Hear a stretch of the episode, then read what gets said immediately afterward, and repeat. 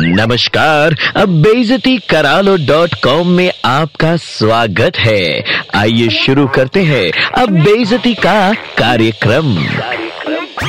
अरे ओ, ऑफ़िस के अश्वत्थामा। अबे, पुराने एम्प्लॉय हो कि डायनासोर का फॉसिल हो, चचा? बाकियों के लिए office rules to be obeyed strictly और आपके लिए बाप की जागीर क्यों? आप हो गए। मैं चाहे ये करूँ, मैं चाहे वो करूँ, मेरी मर्ज़ी राइट जब जी चाहा ऑफ़िस आए, जब जी चाहा निकल लिए, जब जी चाहा काम अधूरा छोड़कर बकैती में लग गए, क्योंकि आप ऑफ़िस के सीनियर एम्प्लॉय हैं, क्यों? वर्क कल्चर की ज़िम्मेदारी तो वो निभाएँगे जो नए नए आए हैं, क्योंकि वो सब आपके फूफा जी की बारात में बैंड बजाया करते थे, जिन्हें आपने नौकरी दी है। अबे, तुम जैसे लीच टाइप सीनियर्स के चक्कर में ऑफ़िस के माहौल में मानो बारूद भर जाता है। सबके लिए लंच ब्रेक, भले आधे एक घंटे का हो, मगर आपके लिए अलिखित रूप से लंच ब्रेक ढाई घंटे का होता है। और फिर जब आप डकारते हुए, दांत में फंसी बैंगन की सब्ज़ी टूथपिक से खोदते हुए, देश के भविष्य को लेकर ब्रह्मांड भर का ज्ञान फेंकते हैं बाय गॉड ऊपर बैठे इंद्रदेव का भी मन करता होगा कि बिजली की नोक का निशाना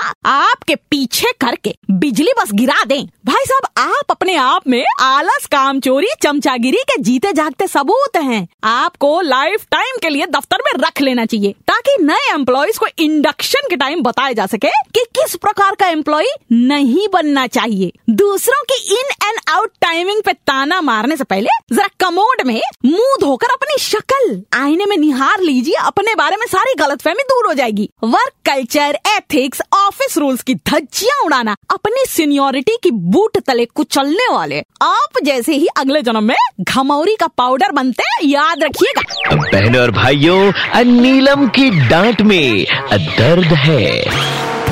बेजती करा लो डॉट कॉम फिर से सुनना है। Download and install the red F M India app and hear it again